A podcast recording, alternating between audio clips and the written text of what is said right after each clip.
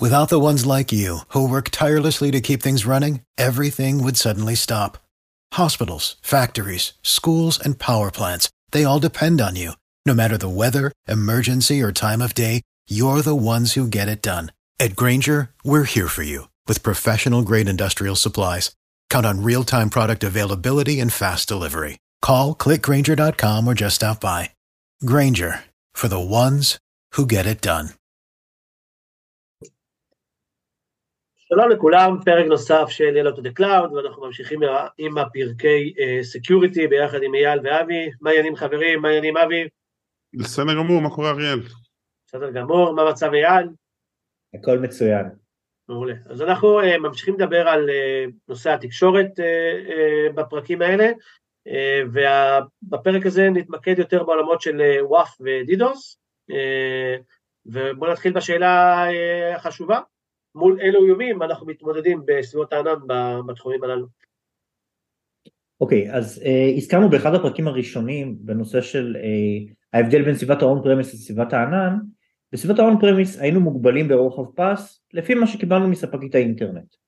בענן הרוחב פס הרבה יותר רחב, אנחנו מדברים על ספקים הרבה יותר גדולים, עם דאטה סנטרים שפרוסים בכל העולם, ולמעשה אנחנו מדברים על יכולת לחשוף שירותים ללקוחות, ברחובי פס הרבה יותר גדולים, מה שמאפשר לתוקפים הפוטנציאליים משטח תקיפה הרבה יותר רחב.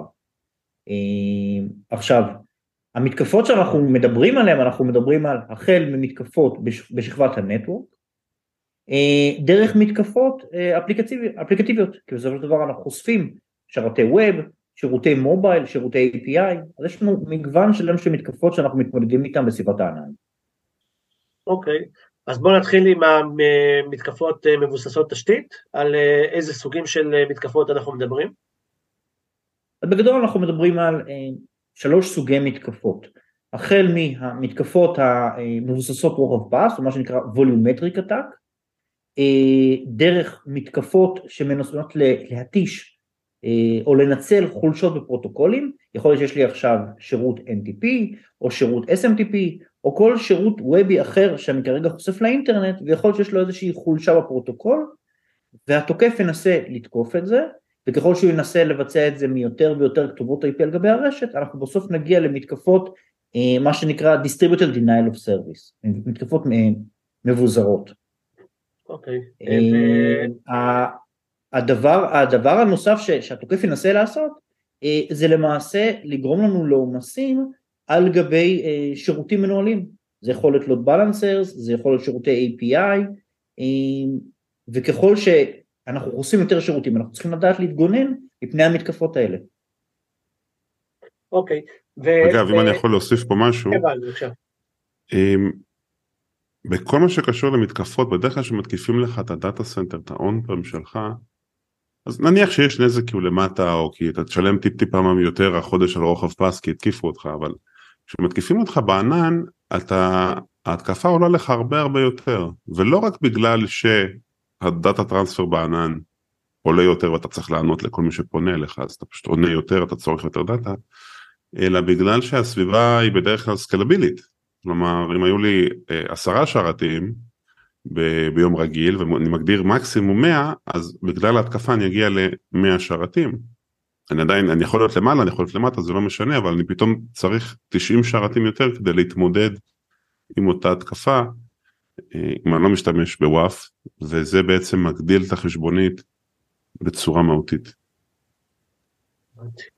בסדר גמור, ואם רגע נחזור לדידוס, אלו מתקפות קיימות, גם פה מדובר על 3 קום וכל מקום כמו בצבא?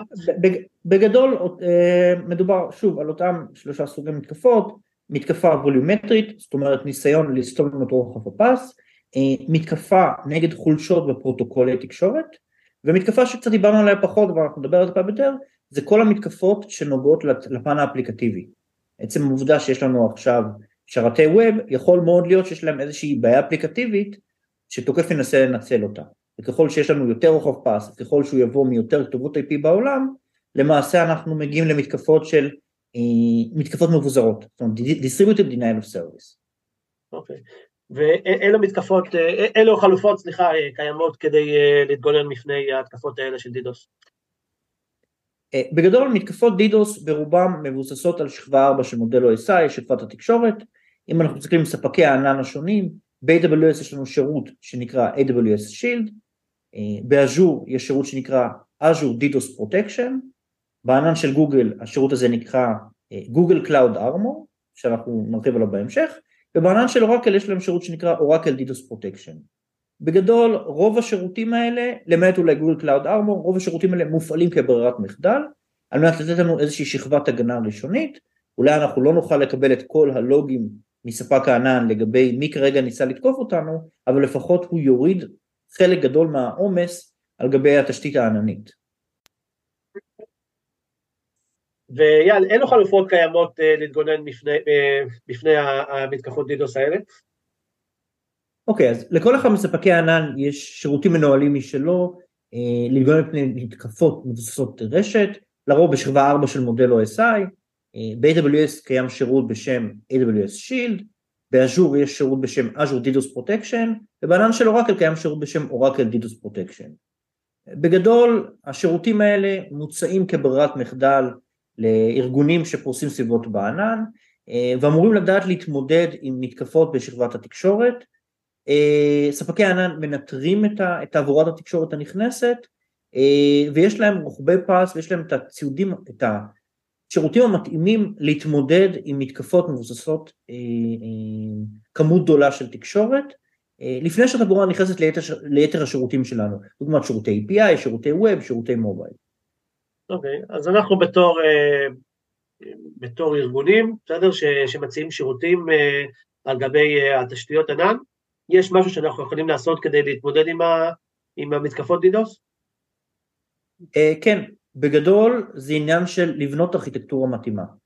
זאת אומרת, אם אנחנו עובדים כל מיני מערכות לגאסי, או מערכות שכרגע הגרנו מתשתית האון-פרם לענן, ועדיין אנחנו חיים על העולם של מכונות וירטואליות, אז הדבר הראשון, להקים חוות שרתים מאחורי שירותי לוד בלנס מנוהלים, ולהגדיר איזשהו פוליסי שבא ואומר מה המינימום כמות virtual machines, מה המקסימום, כדי שכשיהיה עומס, החוות שרתים תוכל לגדול בצורה דינמית, לפחות עד גבול מסוים.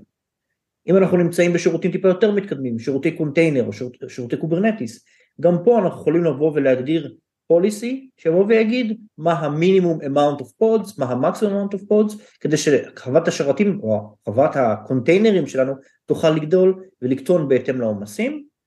ואם אנחנו נמצאים בעולמות, על זה הכי מתקדמים באבולוציה של עולמות הקומפיוט, עולמות הסרברלס, אז למעשה כאן, מכיוון שזה שירות מנוהל, האחריות על הגדלת כמות האינסטנסים של הפונקשן או הקיטון שלהם, זה באחריות ספק הענן, ואמורים לדעת להתמודד עם זה בצורה לא רעה בכלל.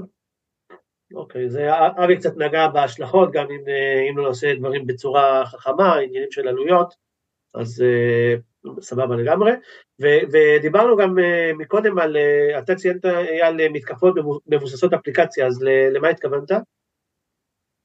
אוקיי, אז אם אני שוב חוזר לאחד הפרקים הראשונים שדיברנו בסדרה, על נושא של מודל 7 השכבות, מודל OSI, אז שכבה 7 במודל זה כל השכבה האפליקטיבית. פה אנחנו מדברים על שירותים, דוגמת שירותי ווב, ציסי נתונים, שירותי API, דברים שאנחנו חושפים ברמה האפליקטיבית. דבר נוסף שחשוב להכיר, ארגון OWASP, ארגון אופן סורס שמתעסק במחקר ופרסום של מאמרים ו-best practices, כיצד לפתח קוד בצורה מאובטחת, הוא מפרסם אחת למספר שנים, דוח שנקרא OWASP Top 10. זה דוח שמציג את 10 המתקפות מבוססות אפליקציה הכי שכיחות בקרב הארגונים.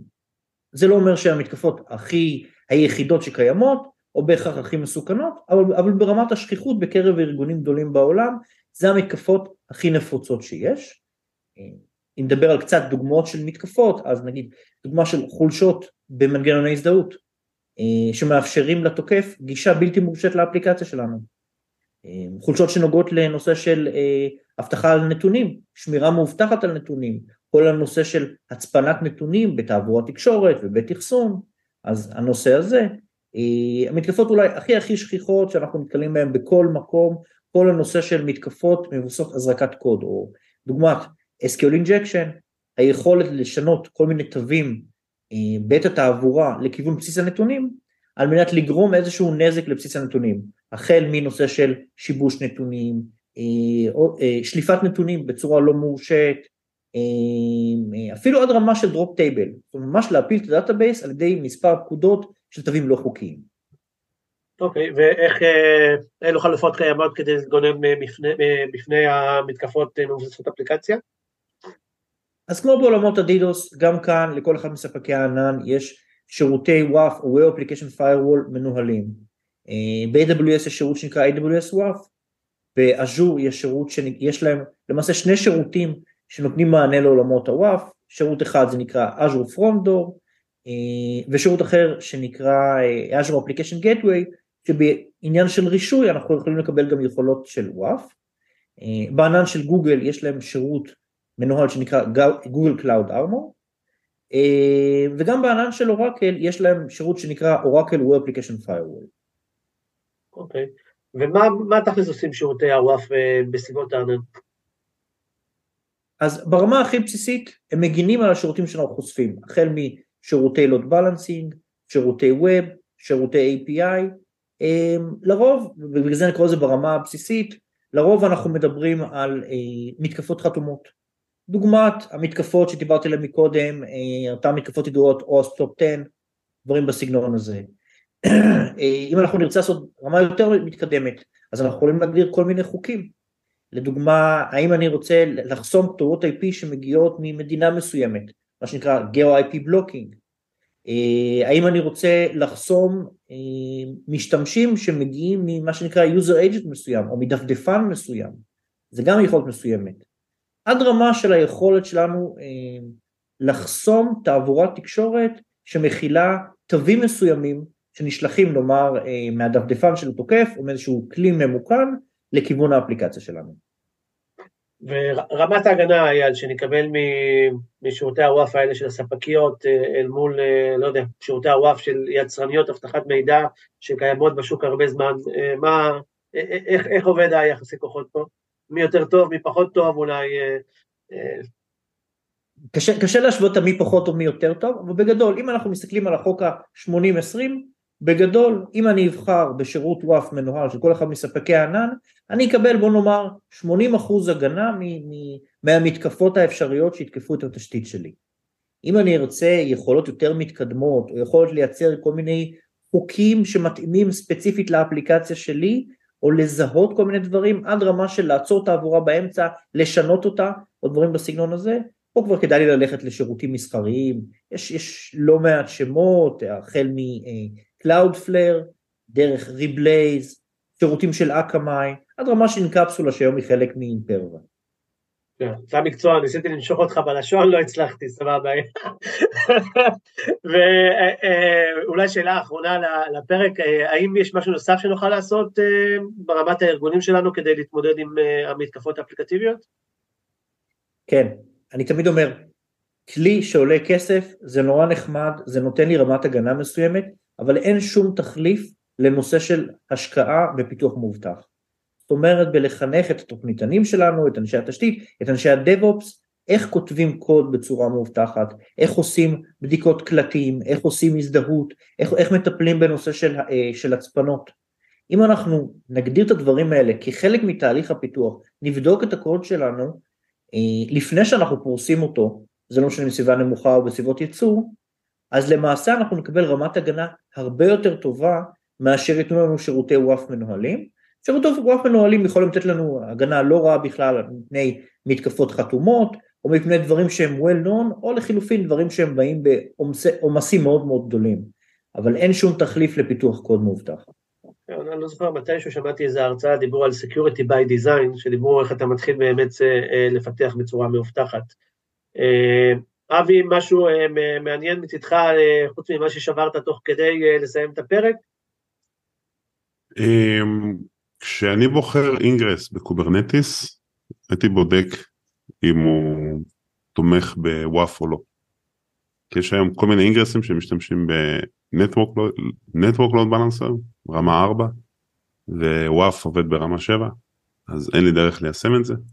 ואז מתחילים כל מיני קומבינות, כל מיני טריקים, בואו נוציא אותו דרך Cloud Front, נוציא אותו דרך Reblaze או Akamai, בקצור. לפני שאני בוחר אינגרס,